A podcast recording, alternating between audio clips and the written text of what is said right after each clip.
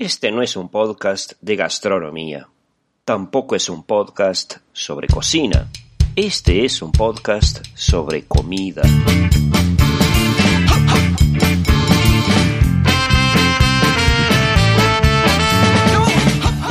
La siesta.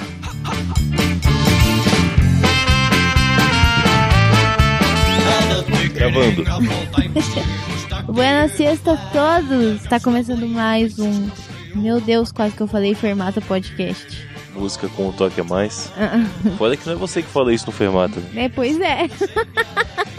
Olha Ai, aí, Léo.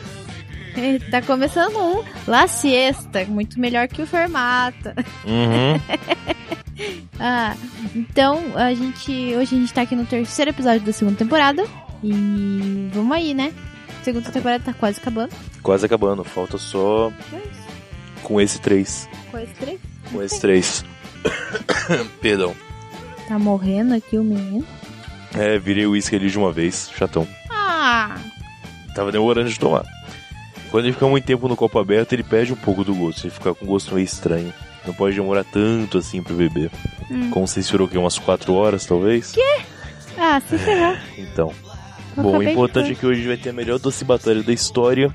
Deus contando com o nosso amigo Ucho, que também vai estar aqui na- no mês que vem. Fizemos uma doce batalha entre brigadeiro e coxinha. Brigadeiro e coxinha. Exato. Bizarro, bizarro. Melhor doce né? batalha que teremos na história do La Siesta. Depois desse doce batalha bizarríssimo, a gente vai falar sobre um novo método.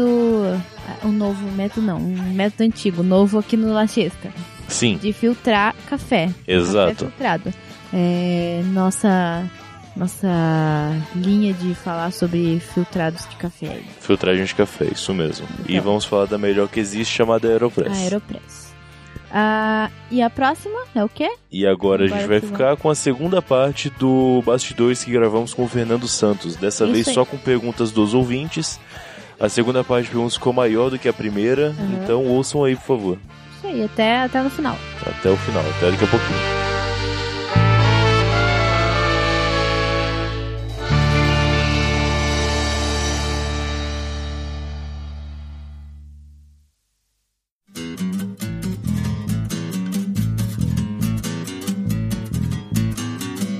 Bastidores. Welcome, ladies and gentlemen. Vocês ouviram mês passado a primeira parte de entrevista com o Fernando, que a gente fez de acordo com a nossa pauta. É, já passou, já É, passou um estranho, mês. cara. é, já me estranho, eu tô mais velho. É meu aniversário, né? Fez que fiz 25 agora, né? É, você 20, é, agora você botou com 25 agora.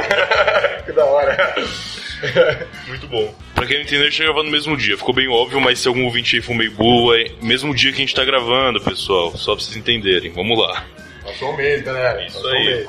Então, mais uma vez aqui com o Fernando, mais um mês. Agora a gente vai fazer um programa só com as perguntas dos ouvintes. Foram 23 pessoas que mandaram perguntas, algumas repetidas e tudo mais, então a gente deu uma selecionada lá e uma adaptada nelas para poder fazer em um programa aqui. Foram 15 perguntas que a gente selecionou, nossos ouvintes daqui, e a gente vai fazer agora pro Fernando pra ver o que ele acha, qual a opinião dele sobre isso que eles falaram. A primeira pessoa que mandou pergunta foi o Julian Catino. Ele perguntou aqui, como que ele, no caso, é, como que o Fernando descobre qual sabor que o cliente quer e como ele consegue novas marcas pros bares que ele trabalha. Então são duas perguntas em uma, né? A primeira parte, então, como que você faz pra identificar o que o cliente quer, o que, que ele vai preferir pra ele não se decepcionar? Bom, é, tem uma regrinha básica, né? É, Primeiro você. pra- mas isso é pra venda em geral, né? Você primeiro procura o que o consumidor, o que ele quer. Sempre isso é pra venda em geral, né? Nunca empurrar nada e resolver o, a- o problema do cliente. Que o cliente chega na loja com um problema, digamos, né? Você tem que resolver aquela problema dele. Então, basicamente é isso.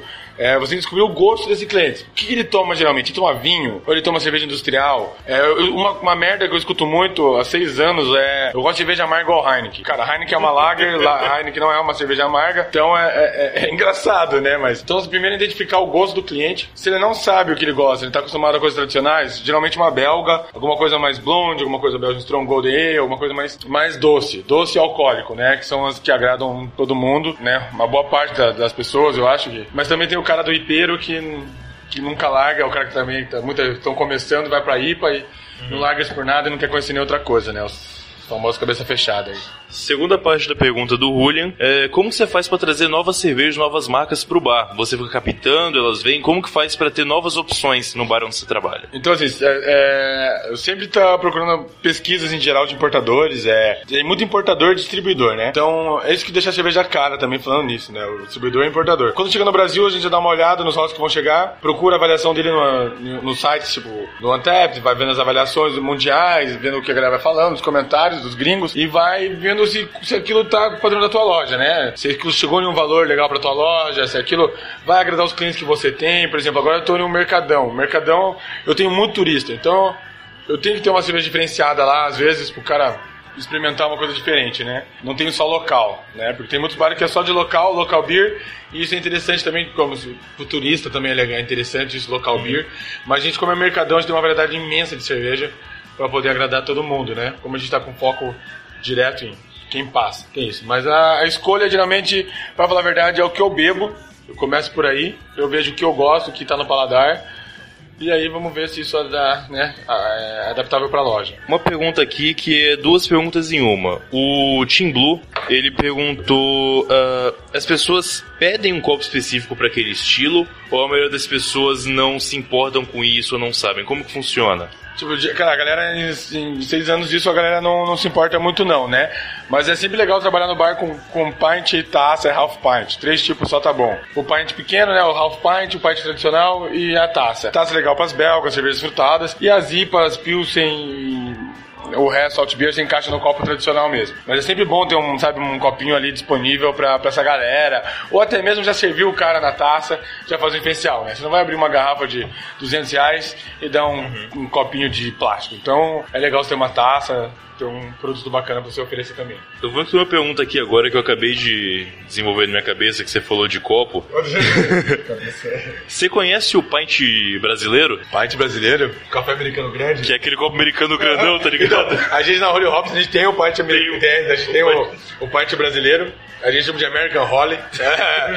Ele é um café de, né, o pingado, só que grande, né, mano? Aquele copo é demais, cara. Eu acho maneiro pra caralho Aquele aquele copo, copo, você chega no trabalho, pega aquela, aquela lager ou aquela pilsen refrescante pra começar o dia e mata aquele copo, é demais. É, vale muito a pena. Eu acho aquele copo muito maneiro e é brasileiro, cara. Pensa se quiser, mas aquilo veio do Brasil e acho muito foda. Só inventando coisa boa, né?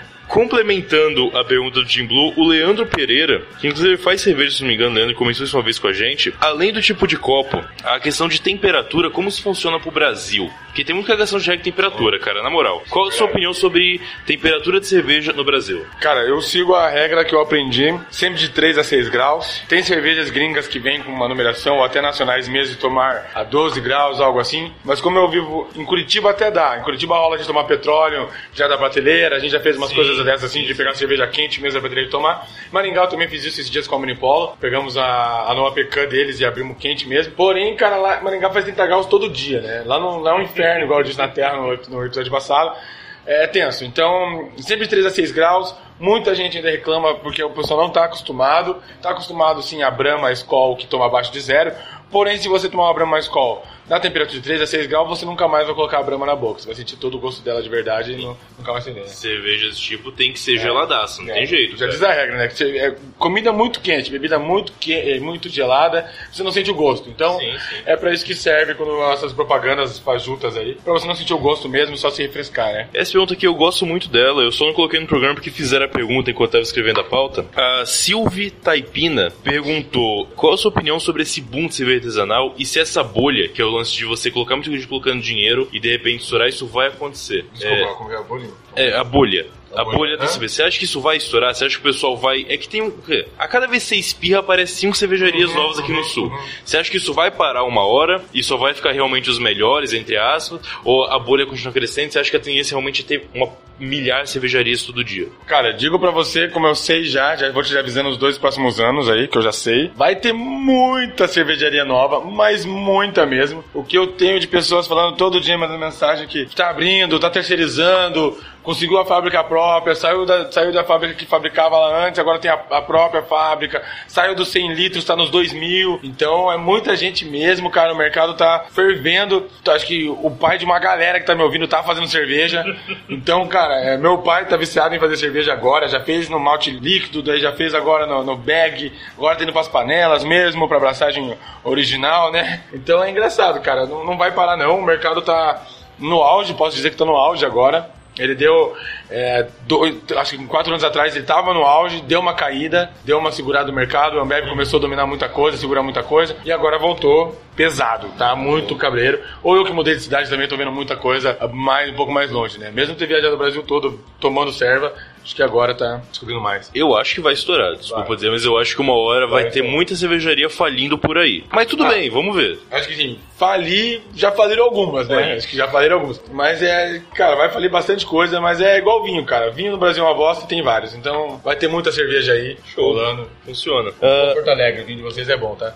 não, Bento Gonçalves é foda. É, cara. sim, Bento então. Gonçalves é do caralho. Pedi algumas desculpas aí, tá? Vinícolas Gonçalves, manda pra gente experimentar, por favor, que a gente fala Campo Largo, vocês odeio vocês, mas, odeio, mas, mas um patrocínio seria bom, tá? O Josué Gentil fez uma pergunta mais pra quem fabrica e tudo mais, mas sua opinião sobre isso vai ser relevante. Agora eu pensei assim, os caras que gostam de Campo Largo vai falar Campo Largo nem é vinho, tá ligado? É suave, tá ligado? Eu pensei nisso agora, sou mulher chato. Sou mulher chato vai falar isso agora. Caralho.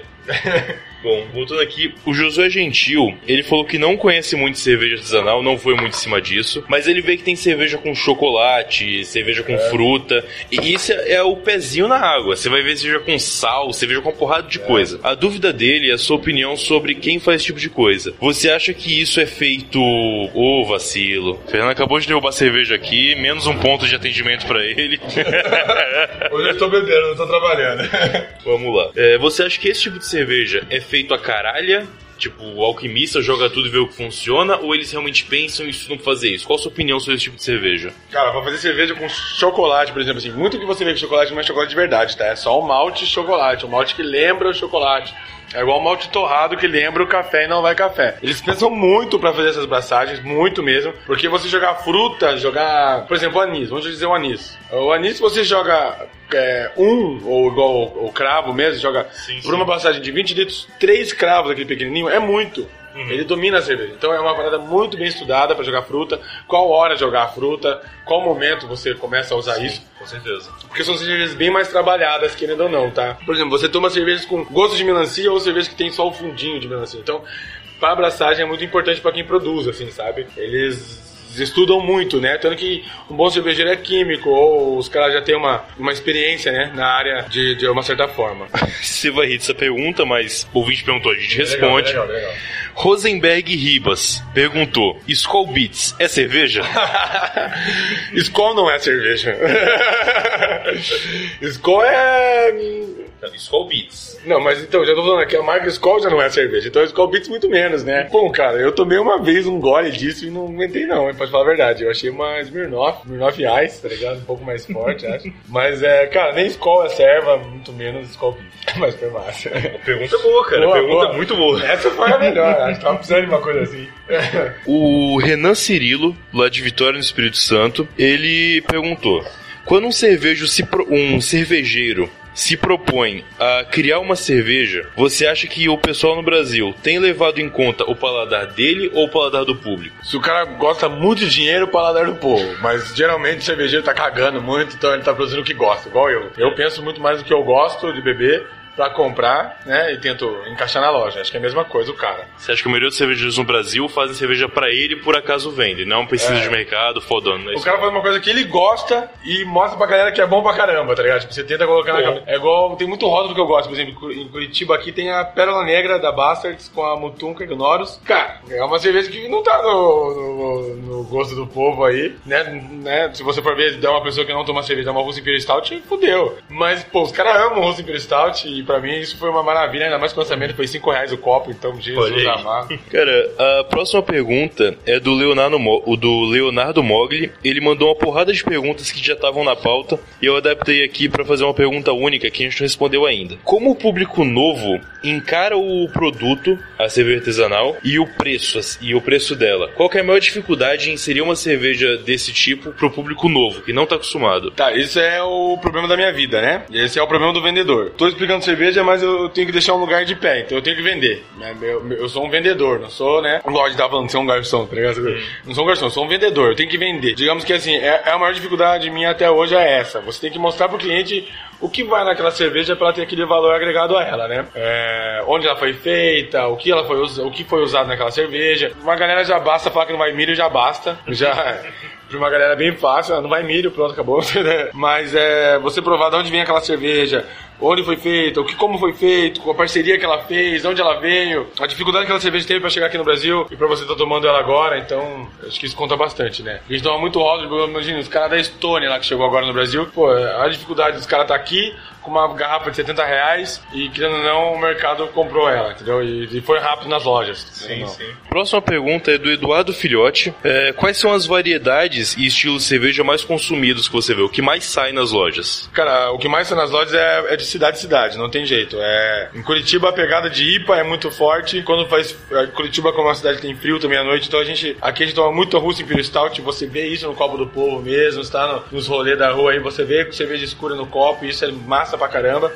É, já em Maringá, se você tomar uma Imperial Stout, você desmaia. Você tem que tomar cerveja refrescante, Vitibir, Pilsen mesmo, não tem jeito. American Lager, até, ainda bem que existem estilos dessas variações hoje em dia, que tem uma possibilidade maior pra você, pra você experimentar coisa diferente. Que, cara, é, é clima. É, dependendo do clima da cidade, a cerveja vai ser consumida. Isso faz todo sentido do mundo, assim. Se você para pra pensar que, ah, qual que é o estilo mais vendido? Cara, tem uma porrada de opções pra você pensar em qual que é o O estilo. estilo mais vendido do mundo é Pilsen, não tem, não tem como, é Lager. Sim, O mais exato. vendido do mundo é, é Lager, não tem jeito, isso é um baixa fermentação, porém, é, por lugar, é, não tem tem lugar, jeito, não tem dá jeito. pra definir uma regra. Eu, eu, eu vendo maioria belga. É cerveja de Bodenbel de Curitiba, mas o estilo é belga. Então, o que eu vendo é cerveja belga. Meu, meu padrão é estilo belga. Muito bom. Mesmo em Maringá, que é uma cidade que faz calor, a galera gosta muito de belga lá. O Lucas Zurvelen, que trabalha em São Paulo também com cerveja, ele fez duas perguntas, bem engraçadas duas, mas vamos lá. Ah, quantas vezes por dia você ouve alguém falar que não gosta de lager e prefere Pilsen, ou vice-versa? Então, é, é, é- Isso é um problema na minha cabeça até hoje também, porque já diz a regra, né? Toda Pilsen é lager, mas nem toda lager é Pilsen, né? Isso é fato, porém pra mim é tudo a mesma merda, tudo é leve e refrescante. Claro, tem uma variaçãozinha bem leve, não é uma variação tão gigantesca assim, igual de um estilo pro outro, né? Elas são bem parecidas, mas sim, há diferença. E em, Londrina e Maringá, pra você ter ideia, as pessoas pedem sim lager e não Pilsen. Eles pedem essa diferença, eles gostam da cerveja lager lá. Por mais seja, Pilsen também seja É, lager. Mesmo, mesmo que Pilsen seja Lager, mas é que Lager tem uma diferença bem básica. É, é bem sutil a diferença delas, assim, né? sim, sim, claro. Mas a galera lá gosta de Lager. Acho que por falar que é Lager não de Exato. Pilsen, sabe? Acho que é mais falar a palavra do que É nesse É você ponto- chegar no diferencial de chegar na frente e falar, oh, vê uma Lager, tá ligado? É nesse ponto que eu queria colocar. Pra mim, quem fala isso não é a pessoa que realmente prefere uma American Lager, uma Belgian Lager, foda-se, Uhum. em vez de uma Pilsen. É porque ele gosta de falar que é diferente. Esse é, o ponto. Ele é diferentão da galera, né? Ele quer chegar aqui, sabe, mostra lá, tá com a- chega a camisa do Tinder dele lá e quer tomar uma cerveja e pede, eu gosto de Lager. E ela pede Pilsen, tá ligado? Tipo, Lá no Holy Hop você também serve chopp, né? Não é só garrafa. Sim, Lá a gente trabalha com uma ITEP, que é de Florianópolis, se não me engano, a máquina, igual da Body Brown aqui em Curitiba. Já existe diversos pro Brasil já dessa máquina, né? A OPA também, lá em Joinville, também é essa máquina da MyTap. Essa é uma máquina bem legal com sistema de cartão, né? Você cadastra o cartão, coloca crédito nele, você mesmo se serve, isso é bom demais. A continuação da pergunta do Lucas é o seguinte: Qual o seu sentimento quando alguém perde um chopp sem colarinho? Por dentro é mandar ele tomar no cu mesmo. É, pode falar, pode falar, pode xingar, Não, né? vontade, cara. Ah, graças a Deus. É. Pra puta que pariu, aliás. Eu falei, vai tomar no cu, tipo, graças a Deus depois. É... Cara, mano, eu escuto isso todo dia. Duas coisas que eu. Ó, são três coisas que eu escuto há seis anos. Você tem Duff? Ah, eu gosto de cerveja amarga tipo Heineken e essa outra porra aí, tá ligado? Tipo, é sempre isso, sério. Vê, é, eu gosto de chopp sem colarinho. Mano, eu não tenho muito o que falar, eu sirvo sem colarinho mesmo também. Dependendo da cerveja também. Se o cara me pedir uma belga e pedir sem colarinho, eu falo, filho, Não dá. daí não dá. Daí, Não daí dá realmente, você vai demorar meia hora realmente, pra servir. daí realmente é até feio falar isso, mas eu perco o cliente. Eu, eu perco o cliente, eu perco a venda. Eu perco a venda, não, não, não, não sirvo não, na moral. Se o cara pedir sem colarinho, eu não sou muito famoso por ter um atendimento também tão educado, né? Então...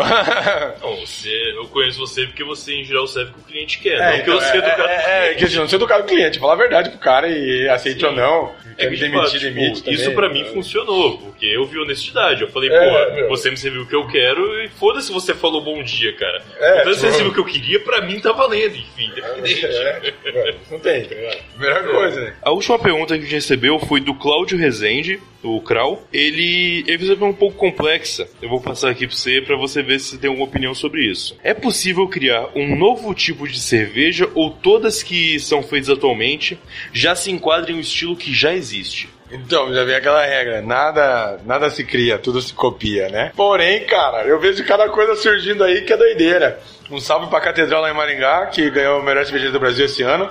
E demais eu estar lá participando desse, desse movimento lá também. Se bem que eu tô aqui em Curitiba e a Bola Brawl todos os seis anos foi campeã, então, né? Mas a, a Maringá ganhou o primeiro lugar esse ano, eu tô muito feliz com isso. E a Maringá tem uns estilos muito cabreiros, tipo, se não me engano, uma vez eu tomei uma Belgian Dark Sour. tipo, cara, bom, o BJCP não aceita, mas né, eu aceito pô. e achei válido, Exato. muito boa a cerveja. Mas dá pra você criar assim, cara. É, Acho que a mentalidade do brasileiro é muito louca, mano.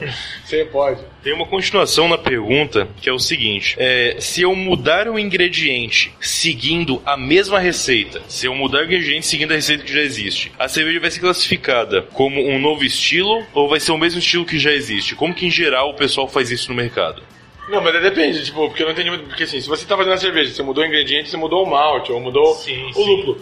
Você vai fazer talvez a mesma cerveja, só mudou o lúpulo. Por exemplo, lúpulo é aroma e amargor. Então, né, aroma e amargor etc. Então você vai mudar o lúpulo, você vai trazer um outro aroma e um outro sabor, entendeu? Mas ela vai continuar na mesma pegada, vai ser talvez o mesmo estilo. Só se você errar numa mão no açúcar aí, ou trocar muito malte pro torrado de um, de um tradicional, então daí vira uma nova cerveja, claro, né? Mudou o malte, mudou a cerveja praticamente. Eu vou puxar então essa pergunta para fazer uma pergunta minha. Vou me considerar ouvinte agora para incluir aqui. Esse negócio de mudar ingrediente, a gente teve a famigerada e polêmica bizarro no Brasil. Qual a sua opinião sobre isso, cara? Ou se você pode dar sua opinião sobre bizarro? Bom, então, é bizarro, aquele negócio é bizarro antes de cerveja, né? Perdão, desculpa, eu fui bem idiota agora. É. Se não explicar o que, que é, né? Foi mal. Explica o que é bizarro então, vai lá. Existe a lei na Alemanha da pureza alemã, né? Que é uma idiotice. E aqui no. E daí no Brasil a morada teve uma grande ideia com as duas cabeças, acho que é a Freigast da Alemanha. sim. Fazer uma parceria e fazer uma anti-cerveja. O que seria uma anti-cerveja? Usar tudo que não é de cerveja pra fazer uma cerveja, um fermentado, né? Essa lei de pureza alemã, que eu não vou pronunciar, mas depois. Heinz-Spot. Hein Hitler, ok, é isso, né? Enfim, é o que diz a lei alemã. Pureza é isso, o alemão tem gosta mania É, idiota, a né? pureza alemã diz que é água, malte, lúpulo e fermento. Não Exato. pode colocar mais Água, nada Malte, lúpulo e fermento. Se qualquer coisa além disso, caiu Não, na é lei cerveja, de pureza. É. Exato. É, não é mais cerveja. Na Alemanha, hoje em dia, pra você ter ideia, ah, nas prateleiras você vê tudo que é de trigo, tudo de cerveja tradicional alemã. Perfeito. E as, tem cerveja aqui alemã que vem pro Brasil e nem os próprios lá conhecem, pra você ter ideia. Exato. Elas são bem vetadas, assim, ainda em alguns lugares. Claro que hoje em dia já tem cerveja, lugares de cerveja artesanal que você pode comprar esse tipo, mas no mercado ela vai estar no cantinho perto da Coca-Cola, tá ligado? E Bem o que que a, a morada fez? O que que é bizarro, então, tomando em conta Não, água, é- malte, lúpulo e fermento? É, é, é, a bizarra eu não lembro muito bem, mas ela, ela ia com losna, água, de de coco, ela ia com chimarrão, É, mate, mate, mate E fermentação natural, de breta. É, de ia com breta, ia com breta. Então os caras fizeram um bagulho muito louco. Tipo, claro, eu tomei, não, né, não posso falar que era uma coisa excepcional, mas é, a ideia foi, a ideia foi genial. O cara, o, eu até, o Junqueira é um mestre, acho. O cara é, já diz, né, morada acetílica, ele não é só um cervejeiro. O cara é um... Tudo que o cara bota a mão pra fazer, esse cara manda bem. Pra mim, é um dos melhores do Brasil. Se fosse pra tietar, eu tietava esse cara aí. Não, é que na prática sim, você fala Junqueira e tal, ok. A Apple, nem de longe é a melhor cidra que eu tomei na minha Não, vida. sim. Mas é a única cidra do Brasil, cara. Além de ser a única cidra do Brasil, é uma das únicas que você vai ver aí com um valor agregado é muito bom, um valor Exato, maravilhoso. exato. E uma variedade de amburana, a outra com lúpulo, igual de amburana. Eu eu, você aprende, por exemplo, o gosto do barril, geralmente com uma cidra, né? Porque a cidra é uma base, então você toma, por exemplo, quer aprender, quer aprender madeiras, então você toma a cidra amburana. Você vai pegar totalmente o gosto da amburana e vai levar isso pra tua vida. Então quando você for tomar uma cerveja no bar que tem barril de amburana, sei lá, um bar raid, você vai tomar, você vai falar, isso daqui é amburana. Porque você já teve aquele paladar dessa. Então o cara manda muito bem. Ele faz refrigerante também. Acho que a galera não sabe disso. Ele Não, faz um não sabia, Ele cara. faz um puta refrigerante, cara. Esse cara manda bem. Ele é- ele é monstro da cerveja. A ideia então foi genial. Pra quem não viu ainda, vai no YouTube e procura o, o vídeo Bizarro. da anti-cerveja. Que é tipo um vídeo do. Tipo Hermes e Renato fazendo aqueles telaclass. Sim. Que é tipo um vídeo do Hitler falando sobre a, a lei da pureza alemã. Né? Então é muito, vale muito a pena que. a- o merchandise apavorou também. Essas foram as perguntas dos ouvintes que a gente selecionou, não foram todas com certeza. Ah, não, esqueci de uma pergunta sim, que tava aqui no meio, eu pulei ela, desculpa. A Paty Severo perguntou: Fernando, você tá solteiro? Tô solteiro sim, mas nunca, nunca solto, né? Nunca sozinho, na real, né? Tipo, tô solteiro, claro, sempre, por um bom tempo. Porém, nunca tô sozinho, né? Eu uso bigode, né, cara? Bom, vamos lá. Fernando mora em Maringá, caso alguém queira entrar em contato. Vou pedir pra você fazer de novo o seu jabá e falar das suas redes sociais e de onde você trabalha, mais uma vez, com o texto, foda-se. Mas fala de novo onde o pessoal se te encontra. Beleza, galera? Agora eu estou atualmente na Holy Hops, em Maringá. Fica no Mercadão Municipal de lá. É um mercadão meio gourmet, tá? Não é um mercado municipal igual de Curitiba, igual de São Paulo. É diferenciado lá. É, minhas redes sociais é Fer, Fer JMDS. O Untapped é Fernando, J, Fernando JMDS. E meu Facebook você me acha com Fernando B33R. Nossa, nesse segundo mês já tô bêbado. nesse segundo vídeo. A já aqui foi embora inteira, que a gente tava tomando já de cerveja já acabou nesse meio É, é, tempo. Nessa última aí foi, foi punk. Então encontre o Fernando mais uma vez. Redes sociais estão no post. Sigam esse cara, por favor. E qualquer coisa, Isso aí. sugestão, você vai ver com eles, cara. Só Quer chamar procurar. para dar degustação, vou até a tua cidade, tá? Se quiser fazer compras de cerveja, estamos aí para dar consultoria e etc. Chama nós pra trabalhar. Vou agradecer pra caralho, Fernando. Nem precisa agradecer porque é meu amigo. Foda-se, mas brother serve pra isso. cerveja, tá ligado? Mas fica aí o final do segundo episódio, a parte 2 pergunta dos ouvintes. Entre em contato com esse cara. Muito obrigado aí por terem ouvido, pessoal. Até mais.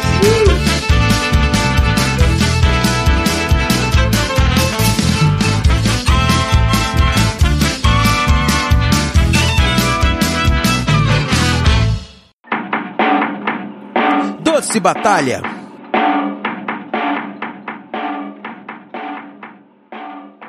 Bom, vamos lá, começando mais um Doce Batalha, a nossa primeira gravação da segunda temporada para um quadro que se enfrentam dois doces, como por exemplo coisas à base de frango e massa de batata. Porque o doce. É, isso torna a vida mais doce, pelo menos. Exato. Porque vamos lá, o doce não tá no sabor, não tá em ingrediente. O doce tá no seu coração. Meu Deus. Caraca, me emocionei agora. Minhas lágrimas salgadas adocicaram meu rosto. Vamos lá. E para essa doce batalha, por sugestão do nosso convidado de hoje, vamos fazer uma batalha entre a coxinha e o brigadeiro. E para isso trouxemos aqui para defender a doce coxinha do nosso, dia, do nosso dia a dia, o senhor Caio Ucho, lá do podcast Los Chicos e onde mais ele estiver por aí. Pode falar uma palavra aí, Opa. Ucho? Fala aí, rapaziada, beleza? E hoje a gente vai mostrar que não precisa de açúcar pra ser doce como o mel. Deus. Muito bom. E o mais legal é que o mel realmente não tem açúcar, né? Então, Não. Depende, Nossa. o mel que eu compro aqui na, na, na boteca aqui do, do seu Quincas tem. É, Ah, é, né? aí, aí não tem o aí que tudo fazer. bem. Bodeguinha do seu Quincas, cara. Muito bom. Grande seu Quincas, fazedor de melaço, vende com o mel e. Porra, era um saco isso. É até a cor é diferente quando se põe do lado do outro. Mas de verdade chega a ser um pouco Textura é alaranjado. diferente, irmão. Você tá louco. Mas sim. Mas é diferente, é o melaço e o melado. Não, melado? É, aquele que é com... Isso é só uma meleca mesmo, velho, na boa. Nenhum Aquele que tem gosto de rapadura mesmo, tá ligado? É, mas Meu, qualquer um vou fica comer muito com- bom na, cos- na costela de porco, vai por mim. Opa, Acredito. com, Acredito, certeza. perna, certeza. Pouco Meu comida avô coisa come doce. isso com farinha de milho. Caralho. Pouco, né? Diferenciado seu avô, hein? Pelo amor. Coisas do tudo bem. Nordeste, sei lá. Vamos lá. Bom, fala um pouco mais alto, por favor, e perto do microfone, tá? Tá bom. Obrigado. E pra começar aqui, vamos comparar os dois doces em questão de preço. Qual dos dois, entre coxinha e brigadeiro, pode ter o preço mais adequado para ser consumido, considerando aí custo-benefício e tudo mais. Começar pelo convidado, o que, que você acha em relação ao preço, Ucho? O que, que vale mais a pena? Cara, hoje em dia, é, tá muito mais fácil você encontrar coxinha em qualquer boteca, aí você paga, não estamos nem falando tanto de qualidade, mas você acha ela por um precinho aí, tipo, um real, e cinquenta, dependendo aí do seu critério, você consegue achar por 50 centavos uma coxinha. O brigadeiro agora é difícil você achar, porque eles não vendem brigadeiro de festa aí por aí, né? Tipo, que é aquele pequenininho. É só os brigadeirões, às vezes com, com recheio de moranga, porra toda, então ele sai mais caro, sai tipo preço de sobremesa, tá ligado? Tipo, cinco contas, assim, tô falando em botequinho, em, su Sim, em sim. local sujo. Então eu acho que a coxinha é bem mais barata. Bom, você costuma ver brigadeiro sendo vendido por aí, Thay? Até que sim, mas como hoje em dia tá com aquelas manias de coxinha de copo, que você compra a coxinha, né? Não, coxinha de copo não é uma mania. É uma moda que tentou surgir, não vingou, mas alguns estabelecimentos ainda conseguem manter. Ah, ainda tem aqui bastante em Curitiba. Não, bastante não. Tem alguns pontos que são sobreviventes e mantém, mas. A gente comprou esses dias 100 coxinhas por 25 reais. Mas era no centro, não era de copo. Mas lá vendia de copo também. Tá, mas a gente optou por comprar o quê? Um copo de, de 500ml de coxinha ou uma caixa de coxinha? Enfim, eu tô falando dessas que vem mini, mini coxinha que, Mini, que é mini, bem sim. barato. Sim. Ao mesmo tempo, é, a gente fez o. A gente organizou o Ouvido Capivaras e a gente tava fazendo orçamento pra coisas de comer, que todo mundo tinha que comer, e talvez a gente ia comprar brigadeiro. Aí 100 coxinhas deu 25 reais e 50 brigadeiros ia, ia dar 30 reais. É. Então acho que por essa pesquisa que a gente fez, até pela, por quantidade, né? Sim. Eu acredito que a coxinha vai vai ser mais mais barato mesmo. Então preço a melhor. coxinha ganha no preço fácil, assim. Sem daí. Acessível, é a comida da galera, né, velho? Muito bom. Uhum. Meio que tem umas coxinhas por aí também que são de sacanagem, mas realmente você consegue. Você não consegue um brigadeiro baratinho, mas coxinha você ainda consegue. né? Ah, mas são- nós estamos falando de dois pratos brasileiros, né, velho? Sacanagem é o que não vai faltar se você procurar, né, velho? De fato, Então, de fato. Bom, o segundo critério que a gente tem aqui é de enjoativo. Qual enjoa mais entre os dois? Eu vou dar meu voto primeiro e falar que, sim, é simples. Brigadeiro enjoa, coxinha não enjoa nunca. Então, passo pra Taia fala, porque meu voto já é esse. Ah, é. Isso aí é complicado pra mim porque eu não gosto muito de fritura e eu não consigo comer com grande quantidade. E Uhum. o brigadeiro, dependendo da forma como ele é feito, se ele for feito de uma forma menos enjoativa, tipo, como a gente discutiu em outras, outros é, doce batalhas. Se colocar um creme de leite ali ou um chocolate meio amargo, aí eu consigo comer em maior quantidade. Então, pra mim, a minha concepção, na minha vida que não gosta de fritura, então pra mim vai ser o brigadeiro, não tem como. É. O que, que você acha, Ucho? Ah, cara, eu tô mais na, na vibe do, do Mantoan, cara. Eu acho que doce sempre acaba enjoando. Agora, com relação à fritura, tá, e você tem que conhecer os benefícios da Air Fry. E aí você consegue comer de, de monte, porque ela fica bem sequinha e tal. É muito bom. É só você ter uma Air Fry que você consegue comer de, de baciada a coxinha. E outra, é salgado, né, cara? É- ela cabe em todas as refeições do dia. Agora eu não consigo acordar cedão assim, comer brigadeiro e tal. Pô. Agora uma coxinha com cerveja eu como de manhã assim que acordo, velho. Tranquilo. Tranquilão, porra. Bom, acho que eu perdi nessa então. Mas sem dúvida a coxinha vai. Olha, eu tô achando que. Não, eu vou deixar pro final, mas tô achando que essa aqui vai ser meio que sacanagem essa batalha. Mas vamos lá. Um pouco roubada, né? Próximo critério, então, é fácil de achar pra comprar. A gente falou do preço, mas da facilidade meio que tava junto, né? Você encontra coxinha em qualquer, em qualquer esquina. Droga. É. Exatamente. Coxinha, pô, tem tantas coxinhas dentro de padaria, coxinha dentro de restaurante que tem coxinha no cardápio, bar que tem coxinha que frita na hora, ou coxinha na estufa, você tem na escola, você tem no, no lanchonete do trabalho, coxinha universal, cara. Não tem como. Tem resta... Cara, tem restaurante que tem coxinha. Rodízio tem coxinha. Eles Exato. têm, muitos deles fazem coxinha, tipo, na, na mesa ali de, das saladas. Eles põem coxinha pra você comer, estufar e não comer a carne dos caras. Perfeito. Tem isso tudo, velho. Putz, então é, realmente, essa E não tem até- como. Até a galinha, você encontra coxinha da asa lá. Então, porra, não tem como. Todo lugar tem coxinha. Tudo, né, mano? Dependendo do, do tamanho do frango aí, tem até quatro coxinhas, né? As duas da asa e as duas normal. mais convencionais. Isso se a gente não passar pras coxinhas. Ah, vamos deixar mais pro final isso aqui um comentário extra, porque tem os tipos de coxinha diferentes. Tipo a coxa creme, que eu já sou completamente apaixonado. Não sei se conhece, mas deixa pro fim do programa É. pra gente discutir a coxa creme. Totalmente excelente. Bem, próximo critério aqui fantástico: qual é mais fácil de fazer? Ah, esse não tem como. Esse vai ser, tem que ser o brigadeiro. Qualquer um com uma lata de leite condensado e um chocolate qualquer furreca consegue fazer brigadeiro. Olha, Coxinha eu me é preparei difícil. pra, pra, pro programa de hoje. Ontem eu fiz os dois. Só pra, pra ter aí. noção, né? e o negócio é o seguinte, cara. Realmente, é, nenhum dos dois é muito difícil de fazer, mas com relação à complexidade, assim, o brigadeiro é uma etapa só, né, velho? Uhum, É, é. Isso se você não for, se for fazer brigadeiro de colher, né? Mas mesmo se for fazer o brigadeiro cheio de, de gueri-gueri, passar no granulado a porra toda, ele ainda é uma etapa, é, tipo, são só duas etapas. A coxinha não, cara. Você tem que ter uma parte da. Você tem que fazer a massa, depois você tem que fazer o recheio, depois tem que preparar a coxinha, empanar. Então, realmente, nessa não tem como argumentar. O brigadeiro leva. De fato, o brigadeiro leva aqui, infelizmente.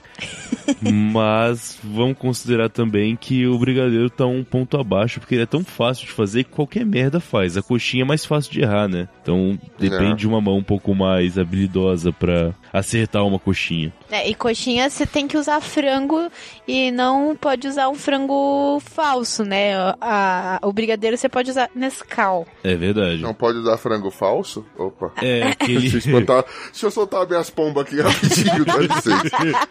Não, esse conta, esse É pode que tem aqueles frango processado, tipo do frango, famoso frango em São Paulo, que é uma merda, né? Que não parece que é frango, parece é que é uma aquilo, proteína. rapaz. É, eles tiraram a foto do, do frango, imprimiram no jornal e trituraram o jornal. Aham. Exato, realmente aí é foda. Mas um franguinho desfiado bem temperado já, já tá bom de recheio. É, e né? não é tão difícil de. Não, não é. De, de comprar o frango, né? É, exato. E pode até ser pombo, que ainda vai ser uma Que ave, ainda né? vai ser. É, o problema é que é, brigadeiro de Nescau não é exatamente o, o mais legal, assim. Uhum. Pode fazer um brigadeiro com cacau, por exemplo, que fica bem melhor. Brigadeiro de Nescau você faz quando a criança tá dando trabalho em casa e você precisa calar a boca dessa criança e não tem um, um tablet, sabe? É verdade. tipo, porra, não dá pra ver Pocoyo? Então, peraí, deixa eu fazer um negócio aqui. Você faz rapidinho um brigadeiro de Nescau, abre a lata de, de leite condensado ali e prova. Tó, come aí, criança. Aí a criança se caga toda, tem três anos de diarreia. Aí, foda, você devolve pros pais dela e já era. tá tudo tranquilo. Cara, você enfiar um tablet na boca da criança, na moral. Eu acho que se a criança, dependendo da criança, eu tenho essa capacidade, mas eu acho que não é esse o, o foco aqui, né? Tá de parabéns, cara. Inclusive, eu enfiaria a minha coxinha na boca da criança se ele não calar muito a boca, ficar me enchendo o saco, né? Pra tomar uma Pelo- joelhada. Pelo joelho, né, de preferência. Exatamente. Olha, minha coxinha. Plá! Mas tamo aí, né? Anotado, Adoro vou ter crianças. Sou a nova Xuxa. Vamos lá. É, criança é bom, cara, principalmente assado com batata. Ah, próximo critério aqui. Muito bom. Ai, eu sinto que eu tenho um amiguinho comunista. ai, ai. Não, comunista não Ou come, Michael não tem Jackson, né? Próximo critério do Doce Batalha é a textura. E essa também a disputa eu acho que é muito fácil. Já até coloquei a resposta final aqui, mas vamos discutir sobre. Ah, Cara, não dá. Assim, primeiro, nada contra, porque. é, mano, a coxinha você experimenta várias. Você tem a crocância se você empana Sim. ela direitinho. Aí você tem um franguinho lá que é uma carninha toda Sim. desfiada. Ou, se você quiser colocar um, um catupiry, alguma coisa, já muda também a experiência ali do recheio. Muda. E a massa, né, mano, que se desmancha na boca. O brigadeiro não, é só cocô ou cocô com granulado. Aí você escolhe, né, velho? A textura é única, né? Não tem como. Cocô ou cocô com milho. Você que escolhe. Isso. E o, e o brigadeiro ele tem a textura que ele fica na sua boca por quatro horas, né? Você fica o tempo todo. Fica. Pra quem tem aparelho, brigadeiro é a benção, né? Tudo bem. E a coxinha, como você falou, cara, a variação de texturas que você encontra, dela tá bem crocante por fora, ela tá mais macia por fora, ou do tipo de massa, que você pode fazer massa de trigo, massa de batata, massa de mandioquinha, tem uma porrada de massa que você faz, então é fantástica a, o leque de texturas que o alimento coxinha traz pra gente. Eu nem vou comentar, porque eu acho que isso já começou roubado, mas tá, da- tudo bem. É, o que, que você prefere? Essa Ferrari foda aqui ou esse monociclo que, sem rodinha, que você não sabe nem andar, tá ligado? É, tamo aí, tamo aí. Tudo bem. Brinks, brigadeiro também é muito bom, mas coxinha é foda. É. Esse, ó, eu não gosto de coxinha, né? Eu, eu tenho alguma. é, a coxinha pra eu gostar tem que ser muito específica. Tem que ser sequinha, não pode ser gordurosa e tudo mais. Esses dias o Matheus comprou uma aqui em Curitiba, num, num botequinho, quase botequinho. Não era Não, botequinho. não. A La Casa de Frango é, um, é uma rede grande aqui em Curitiba. É, enfim. E tava muito boa porque tinha. Tava muito bem temperado o frango, meu E Deus. tava do céu. sequinha, não tinha esse negócio de catupiry, cheddar, é realmente bem recheado e tal. E grande a coxinha. Tinha azeitona É porque e milho. assim. Ah, é muito bom com azeitona, cara. Mas você É. tem que parar pra pensar que assim, é, você tá olhando a, a- a coxinha oleosa e tá falando, nossa, isso é muita gordura, é muito óleo. Não, você tem que falar, porra, economizei, não vou precisar comprar bebida. Você come e bebe na coxinha, entendeu? Acho super válido. É, eu prefiro uma cerveja pra tirar o gosto de óleo da boca, mas também serve, Ah, mas- vai lá. Ce- cerveja nem é bebida, né, mano? Cerveja só faz parte da refeição. É, Estamos fazendo crer. uma refeição com cerveja, né, tá ligado? Isso tá incluído, né? Não tem como. É, o leitinho matinal com, com achocolatado, você põe o achocolatado na cerveja. Porque leite de caixinha dá câncer, tá ligado? É muito bom. E o próximo critério aqui, penúltimo da lista, é. Eu sei. Eu já tenho minha resposta, mas acho que essa aqui gera um pouco mais de discussão, que é apresentação. Visualmente, o que pode ser mais atrativo. Atrativo, velho. Visualmente. Porra, porque é diferente. Porque você vai, por exemplo, numa brigadeiria, não sei como é que fala a loja, essas lojas de. Os Aham. caras vendem brigadeiro, os caras são muito jeitosos. Você não tem uma coxinharia onde o pessoal vai lá e. Anota essa ideia. Enfeita tudo. Hã? Anota essa ideia aí. É, opa, vamos numa coxinharia ali. Aí você vê, tipo, cheio, né? Parece uma princesa Disney a coxinha, tá ligado? Mas não, é- É. ela é mais simples. Só que ainda assim, eu olho e eu, eu vejo uma coxinha, minha boca saliva. Eu vejo um brigadeiro todo cheio de gueri-gueri, no máximo uma lombriguinha da, a Sim. cutucada, a, a Samantha, que é minha tênia que eu tenho aqui no, no meu estômago, ela fala, "Ô, manda aí pra mim e tal. Mas é, eu acho que aí nesse caso o brigadeiro leva de novo. A apresentação da- dessas brigaderias, as formas como você tem pra servir o brigadeiro são, são diversas, então dá pra. é de encher os olhos, né? Tanto que eles viram enfeite em festa. Coxinha não. Eu queria pedir a sua palavra antes de definir o voto para colocar alguns pontos aqui importantes, que é o seguinte: quando se fala de brigadeiro, a primeira impressão, a, ou a ideia de brigadeiro é uma bolinha redonda com granulado por cima. Isso é Sim. o, grina- o brigadeiro standard, colocado dessa maneira. Existem extras de brigadeiro que são reapresentados e feitos e tudo mais que você acaba ah, vendo agora. Que é o brigadeiro de copo, o brigadeiro num potinho quadrado com uma coisa em cima, que aí realmente gourmetizou, tem a brigadeiria e por aí vai. Ok, aceito isso. A coxinha nunca foi gourmetizada. Acho que não, pelo menos, não em larga escala. Mas, É, quando... A gourmetização da coxinha só, só se diz no preço, né? Exato, exatamente. não, não. Agora, quando a coxinha ela passou a ter outras opções, como por exemplo coxinha com é, catupiry, ca- coxinha com cheddar, coxinha tal coisa, o, o formato dela foi mudando. Você começou a ter ela um pouquinho mais é, achatadinha, com a bunda bem mais larga palito na, na ponta. com palito na ponta. Então, dado, dado o cenário que ela pôde lutar, a coxinha, eu acho que ela inovou muito mais do que o brigadeiro, que teve uma puta oportunidade de inovação. Enquanto a coxinha simplesmente é, teve um ingrediente a mais por dentro e teve que se diferenciar, então é pouquíssima opção que ela teve, ainda na mesma estufa de sempre, a quantidade de opções que ela teve é enorme. E se você desconsiderar os extras, pensar só no clássico, que é a coxinha e o brigadeiro, o visual da coxinha faz você refletir ainda. Porque quando você olha o brigadeiro redondo, a única coisa que você pode pensar é se você vai enfiar inteiro na boca ou se você vai morder ele primeiro. Agora a coxinha, É, a coxinha gera. tem tudo aquele, ah, você pega pela pontinha, pega pela pontinha, Exato. por onde você E a começa, coxinha né? traz visualmente a grande dúvida. Vai começar pelo bico ou pela bunda? Isso é uma dúvida ferrenha dos seres humanos. Eu falo, eu sou bundista, Ah, mas- começo sempre pela bunda.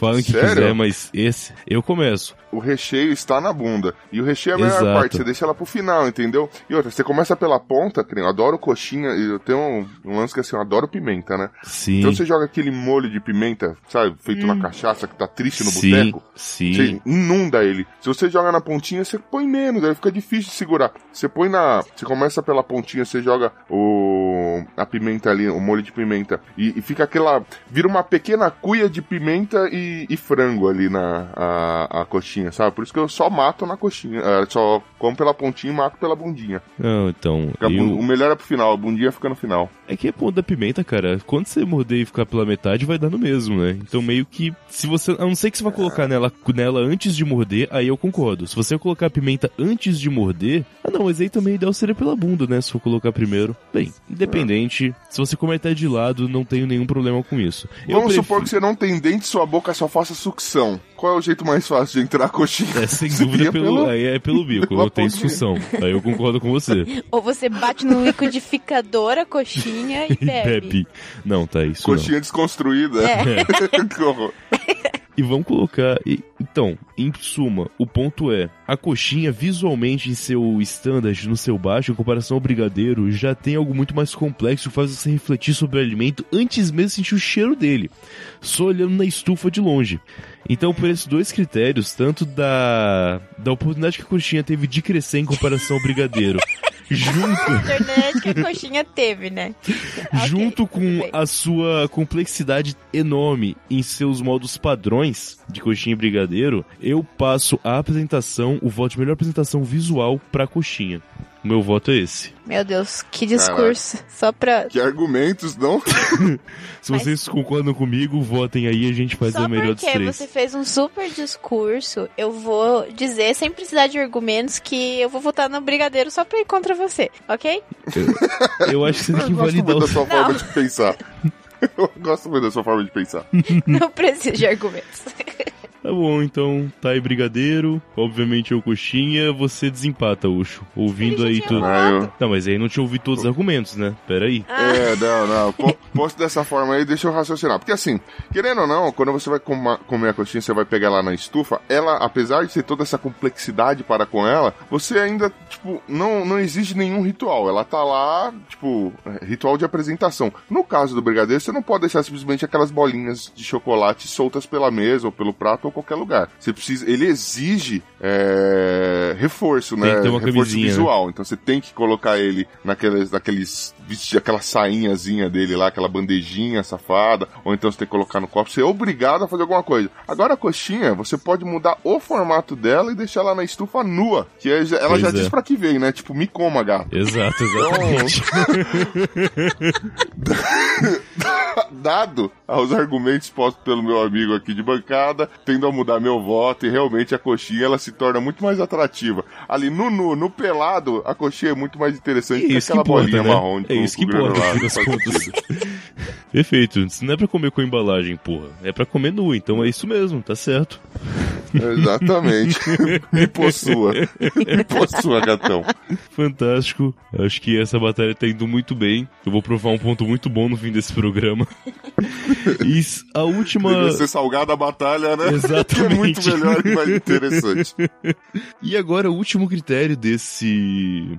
Desse programa é sempre o critério extra escolhido pelo convidado do Doce Batalha. Então, senhor Ucho, pelo que você quiser, não sendo os critérios já utilizados, escolha alguma coisa pra gente poder comparar o brigadeiro e a coxinha. Cara, dado a, a atual situação, nós estamos gravando em época de Copa, né? Esse ano foi Copa do Mundo, tudo. A gente é super patriota. Estou com a minha camisa amarela de uma empresa privada que, que faz dizer que sou brasileiro. E confessando um pequeno guilty pleasure que eu tenho, que eu adoro ver vídeos reacts de gringos provando a cozinha brasileira, tá ligado? Ah, Então, assim, sendo patriota, porque brigadeiro e coxinha são dois pratos brasileiros. extremamente brasileiros. Sim. Vamos supor que você faça amizades internacionais e você vai mostrar um prato nacional. Você precisa representar o seu país num prato de comida, entendeu? E arroz e feijão, né? Você não vai representar porra É, nenhuma. exatamente, Você precisa mandar o a, a nossa iguaria doce, que é o brigadeiro, ou a iguaria salgada, que é a coxinha. Vendo todos os reacts que eu já vi, mano, é disparado como o paladar gringo, ou um paladar que não tá tão acostumado a comer coisas doces, gosta muito mais da nossa coxinha e acha o nosso brigadeiro extremamente enjoativo. Sim. Então eu acho assim, é, no critério aceitação paladar mundial, eu acho que a coxinha ela agradaria mais nações do que o, o, o brigadeiro. Olha, é um critério que eu acho que já, já foi bem justo, assim, a explicação, o seu voto tão, tão de bom tamanho. Não sei se a Thay tem uma coisa pra complementar. Não, é que faz sentido mesmo. Faz sentido que o é, doce de chocolate, qualquer doce de chocolate, qualquer país tem, né? Isso. Não tem muita diferença. É só um doce de chocolate enrolado e é isso aí. Agora a coxinha realmente tem uma, uma diferenciação, ó. Só aqui que tem essa porra. Exato. Vai É lembrar. original, nós somos realmente originais. Sim, e vale lembrar que se você considerar o brigadeiro, brasileiro ele é, um, é uma sacanagem, porque ele já é um chocolate. Eu raramente amargo, um chocolate que em geral já é o leite, e você ainda adiciona um leite condensado em cima. E você ainda adiciona uma manteiga pra poder aumentar ainda o, o- a gordura do bagulho. Então realmente parece que é um negócio feito pra você pegar diabetes, né? Não é muito muito Você pensado no trapaceia seu assim. cérebro e seu sangue, né, velho? Esse que é o problema. Você vai, ó, quer açúcar? Isso. Toma açúcar disfarçado aí. Tipo, e gordura vamos- pra caralho e tudo mais. Parece que Cara, quando criaram eu acho assim, Hum. é, coxinha é de Deus, e Deus é universal, né, velho? Você pode mostrar pra qualquer ser nesse planeta aqui, da- em toda a, a planitude do nosso planeta, né? que é, é, afinal de contas a Terra é plana. pode mostrar pra qualquer pessoa que eles vão adorar, exceto, indian, exceto indianos que só comem, que não comem carne, mas indianos sabe como é que é, né? É, aí não é critério, Não, não, é um não. problema. Eles, eles idolatram a vaca, mas não a comem, então não faz sentido, É. é um povo meio sem pé nem cabeça. Sem dúvida. E colocando complexidade na coxinha, coxinha não é simplesmente um frango refeito, né? Ele é um frango, você adiciona uma massa que em geral pode ser muito bem trabalhada, você tem que empanar. O frango você tem diversas maneiras de fazer aquele recheio, você pode colocar só o frango puro, você pode temperar de maneiras diferentes, deixar ele mais molhado, mais sequinho, mais molhado é certo, sequinho em geral é errado, mas independente, você tem muitas opções. E, e é realmente algo bem mais bem mais brasileiro, né? E bem mais, mais complexo. original, É, e a- Sem acho. dúvida. Os dois são, É, assim, aí não, vai- não mal, desmerecendo a originalidade do brigadeiro, que ele realmente é algo é, aqui do Brasil, e as pessoas conhecem o Brasil pelo brigadeiro também. Mas com, em comparação com os dois, assim, os, colocando os dois nesse critério, com certeza a coxinha leva. Isso aí. Sem contar que a coxinha ela é mais versátil. Você pode trocar, por exemplo, o frango e colocar carne. Pode colocar, fazer uma coxinha vegana se você quiser. É, é possível fazer uma coxinha vegana. De já. Entendeu? É. Agora brigadeiro não. Se trocou chocolate, ele vira outra coisa. Se pôs qualquer, sei lá, é beijinho. Vira, ele muda o nome, ele deixa de ser brigadeiro, entendeu? Então não, não pode. Não, não pode haver alterações na receita. De fato. Bom, é, foi meio chato isso aqui, foi quase um 7x1. A coxinha ganhou de. Ah, não, foi exatamente 7x1. não, peraí, eu contei errado. 1, 2, 3, 4, 5. É, 6x1 na verdade, quase. Sabe contar. É difícil pra mim. Coxinha ganhou de 6 a 1 do Brigadeiro, o que prova basicamente que a gente só faz doce batalha, porque se fosse batalhar qualquer comida, os doces iam sempre perder. Ai, É bem, Pode- bem nítido tem, isso. tem essa ligeira impressão. Time salgado aqui. ah, É que é foda, cara. A gente vai fazer um quadro de doce. Ah, quadro de doce, quadro de doce. Hora que entrou um convidado de outra área, que foi a coxinha, porra, é tipo. é tipo você colocar assim. O. Sei lá, fala um time foda atual. O Barcelona. O Real Madrid. pegar o Real Madrid, Real Madrid. pra ir contra o pessoal lá da série do Ibis aqui. Tipo, cara, você vê assim o pessoal tentando, para, parabéns pra eles, mas não é justo, né? Não é justa essa luta. Ó, existe tá destruindo sorvete. um sorvete quadro do- desequilibra muita coisa. Nossa. Mas vamos lá. Beleza, talvez tenha suas exceções, mas você tá destruindo um quadro, é isso mesmo que você tá fazendo. olha, a sugestão veio do convidado, eu só aceitei isso. Não, você tá. Puxa, chegou. O quadro acabou. Vamos lá. Foda. Muito bom. Bom, vou pedir então pro senhor Ucho fazer um breve jabá do seu. o- Eu acho que não vai sair no mesmo episódio, tá? Esse episódio já tá com Não? mais Tá de bom. meia hora. Tá bom. Bom, pedir então pro senhor Útil fazer um breve jabá. Não tem que ser breve também, pode tomar o tempo se quiser. Mas falar aí do seu teu Los Chicos e onde mais você pode estar. Que eu acho que é só Los Chicos mesmo, mas vai que eu perdi alguma coisa Ah, agora é só Los Chicos, é só Los Chicos. Ok. Mas no princípio, já que eu posso levar o tempo que eu quiser, no princípio, havia o verbo. E não sei, tô brincando. É, nem você viu que eu sou péssimo em recitar a Bíblia. Mas vamos lá.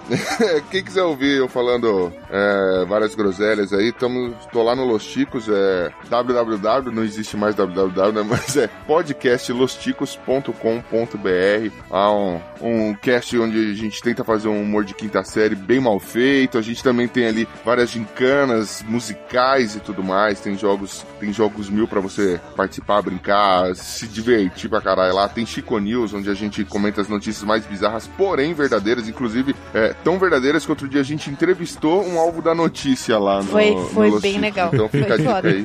Foi, foi foda. A mulher que, que descobriu que tava grávida só quando a criança nasceu. Foi, "Ah, achei que era barriga de cerveja. Mas tudo bem, né? Então, se você quer ver esses absurdos e muito mais, dá uma passada lá em podcastlosticos.com.br. Ticos é com CH, né? Chicos. Você pode também Demorou? entrar no... Valeu, galera. Você pode também entrar no losticos.com. É, que é uma diversão, numa- acredito eu, que um pouquinho melhor, mas é só para maiores de 18. Muito bom. Bom, vamos fechar esse, esse bloco aqui. E essa temporada vai ter mais Ucho, só aguardarem que logo mais vai aparecer. Vamos lá. Isso.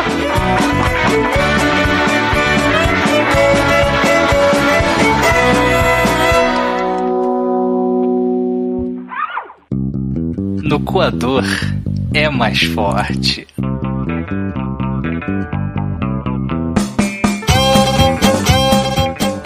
Temporada a gente vai falar um pouco sobre métodos diferentes de filtrar o café, né? Então a gente conhece aqui no Brasil muito o método Cueca freada. é o método de coar ali naquele naquele naquela naquela meinha, né? E esse é o método inclusive conhecido como brasileiro. É. Uhum. E, bom, existem outros métodos em que o café realmente é filtrado. A gente vai citar alguns deles essa temporada. Exato.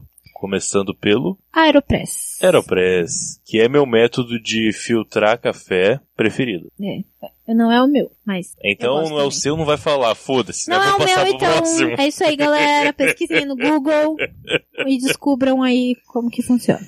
É. O Aeropress, explique, por favor, como é o Aeropress. Assim, olhando. fora. manja uma seringa? Hum. Sabe o que é uma ímbola, ouvinte? Se você não sabe, pesquisa aí no Google. Mas uma seringa, enfim. Tire a agulha, aquela parte. É um Aquela parte que cano, faz pressão. é um cano vedado Uhum. que você, com movimento físico, faz uma pressão e retira o. Enfim, uma pressão. Aplica uma pressão positiva. Exato, do líquido. Obrigado, Química.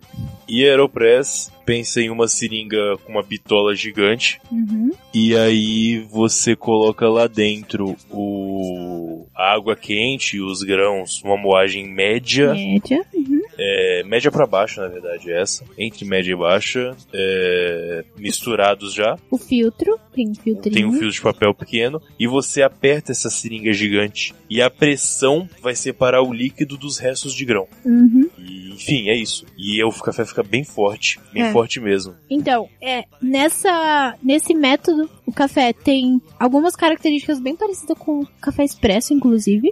Sim. Só que a textura dele continua leve. Não fica aquela textura densa do café expresso, É. mas o cheiro, a, a força, o amargor fica parecido. Sim, de fato, de fato, Uhum. fica. Mas ele fica, acho que, mais forte ainda do que o expresso até. Você acha? Acho que sim. Bom, Fica fica, bem gostoso. fica bom. Isso. Então, pe- a- o- pesquisando pela internet, a gente descobriu Uhum. que esse método foi inventado em 2005, não é tão, tão velho assim. Uhum. E é um método que foi inventado por um americano, engenheiro, inventor de brinquedos. Exato. Não tinha nada pra fazer, É o mesmo cara que inventou o consolo. Ah, não, é outro brinquedo. outro brinquedo. Outro brinquedo. É. E ele inventou esse método que usa pressão pra, pra filtrar o café. Perfeito. Ah, e essa pressão, ela, como, como a gente disse, traz assim sabores e, e aromas específicos bem bons, assim, bem diferentes. Sim, exato. A gente tem, tem uma cafeteria. Uma cafeteria. Tinha. É, tinha uma cafeteria que a gente gostava muito aqui em Curitiba, que a gente. Chamava Café Catedral. Café Catedral, que a gente pagava por pessoa e vinha assim, o mesmo grão feito em vários métodos de filtragem diferentes. Exato. E, e é, é interessante isso porque você percebe, você percebe que o método de filtrar faz muita diferença. Bastante diferença. O mesmo grão era meio doce, bem leve em um método, mais forte, robusto em outro, Uhum. mais ácido em outro, mais amargo em outro. Então, é, deu pra perceber quando a gente experimentou o Aeropress que o Aeropress realmente faz um, um café um pouco mais amargo. Bem mais amargo e bem mais forte também. É bem, bem foda o café da Aeropress. Sim. Realmente mantém assim uma qualidade absurda nele. E é uma seringuana gigante. Uhum. É realmente um processo bem legal e bem simples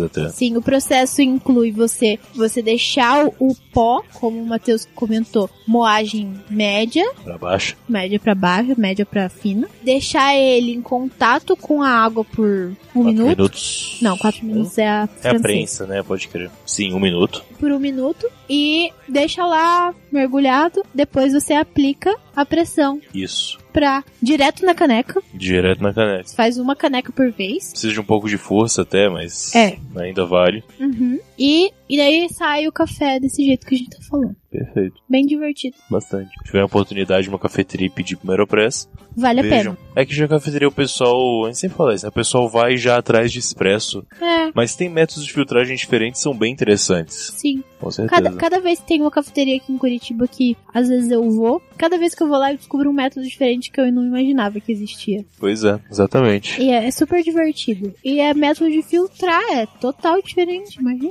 Tá bom que tem umas que eu acho que é bem qualquer coisa, tipo a Raro, que é o método brasileiro com os finco, porra, vai se fuder, não tem nada de diferente. Tem diferença.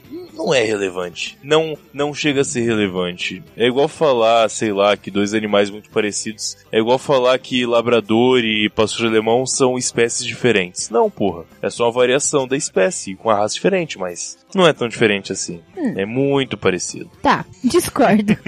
Eu acho raro realmente qualquer coisa. Não, é bom. É bom, mas entre ele é só uma aperfeiçoação do método brasileiro. Tá, não se vai bem. muito além. Tudo bem. Enfim.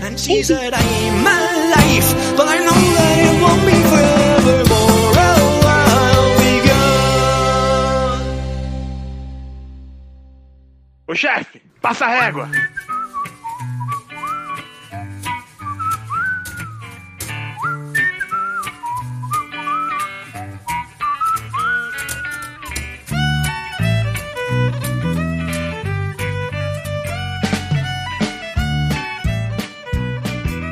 Olha, eu sei que já é mais 5 da tarde, provavelmente. A gente tá lançando isso agora porque a gente almoçou faz meia hora. É. E o La Siesta tem que ser depois do almoço. Então, a gente almoçou essa hora, é isso aí. O La Siesta vai sair. Se a gente um dia não almoçar no domingo, não vai ter La Siesta, só pra vocês saberem. É assim Porque a gente só lança depois de almoçar. Só pode. Então, Essa é a regra. pois é. Então não reclama de ter saído aí esse horário. Não. Ah, O que, que a gente fala aqui? Bom, a gente tem. Ah, vocês podem falar com a gente lá no Instagram, que a gente posta bastante coisa. A gente tem postado, postado bastante coisa ultimamente. Tem não. Tem sim. Tem não. Tem sim. Tem não. Ah. Ah, tá, a gente vai postar mais. Exatamente. É que o Matheus agora tá com uma câmera quebrada, daí fica difícil. É. É, e só eu consigo tirar fotos. Pois é, e só vi foto de sopa. É foda. Oh! tá calor, eu não tomo mais sopa. Ainda bem, né? É. Ah, no Instagram, como que é o nosso Instagram? La Siesta Podcast. La Música Siesta. com o toque a... Aí, por exemplo, quem é, fala bastante com a gente é a Nero Delúcia. Nero de Lúcia. Já É falou a com a Silvia. É a Silvia? É a Silvia. Silvia Taipina. Hum. Então ela, esse, hoje mesmo, ela mandou uma foto de uma estufa do Mercado Central com os torresmão. Uhum. Muito bom. Fantástico. Excelente. Perfeito. A gente tá lá no Instagram, vocês podem falar com a gente diretamente lá, também pelo e-mail, mas. Tudo é. Se alguém quiser mandar um e-mail pro laciestapodcast.com, fica à vontade. Mas é mais fácil mandar um direct lá, um DM no. É, no Instagram é mais fácil, a gente vai Instagram, ou você posta com a hashtag Lá, Ciência La Siesta Podcast. Podcast, ou manda direto aí pra gente, arroba Matheus Mantuan, e arroba Emily Souza. Quer dizer, Tainé Souza. Então é isso, assina nosso, nosso feed separadamente aí, que tem o feed separado e também tá saindo no feed do feed Curva. Curva. Exatamente. Como a gente almoçou muito tarde e tem mais o que fazer, não vamos fazer todo aquele aquela série de indicações, conversas, piadinhas que tem no final e acaba por aqui mesmo. Isso aí. Mas mês que vem tá aí, a gente faz um acumulado, sei lá, indica duas coisas se for o caso. Ou não, não sei. Mas outubro tá aí, outubro dirá. É verdade. Em outubro a gente vai ter. Vamos ver, vamos ver. Uma, um spoiler. Bastidores com Ucho. Bastidores com Ucho, que foi um empreendedor no ramo alimentício fracassado. Fracassado, exatamente. Vocês vão aprender por quê, vocês vão entender por quê. Exato. Matheus falou sobre o que ele sempre quis falar na sexta. Aliás, eu acho que o La Sexta nasceu pra ele falar sobre isso, que é o ponto da carne. O ponto da carne. Vocês vão aprender que vocês estão errados, simplesmente. E não é o seu ponto, não é questão de opinião. Vamos falar sobre isso lá. Ponto de carne é ponto de carne, não é o seu ponto de carne, ô filha da puta. Então, É. é isso. E, e no final a gente vai mais com mais um no Equador é mais forte na nossa Isso. série sobre cafés filtrados com algumas ressalvas porque nem nem todo mundo considera a moca como café filtrado. Ah, é verdade. Então, que afinal. Tá, É. enfim. Vê, você vai ouvir um programa que vem, vamos repetir, né? Já é um quadro curtinho de 5 minutos, vamos falando por causa Não, dele aqui ainda, vamos terminar porra. ele. Enfim. Enfim, então até mês Até que mês vem. que vem, só procura a gente por aí nas redes sociais que você vai nos achar. Isso. E também La Sexta vai estar no Podosfera Unida, então mês que vem tem dois episódios. Ah, é, com umas É. pessoas esquisitas. Exato, que eu não sei quem são. É, espero que não entrem pessoas falando que tomam Coca-Cola como no McDonald's. É. A gente vai cortar. Vamos. Mas é isso aí, boa sorte. Até mais.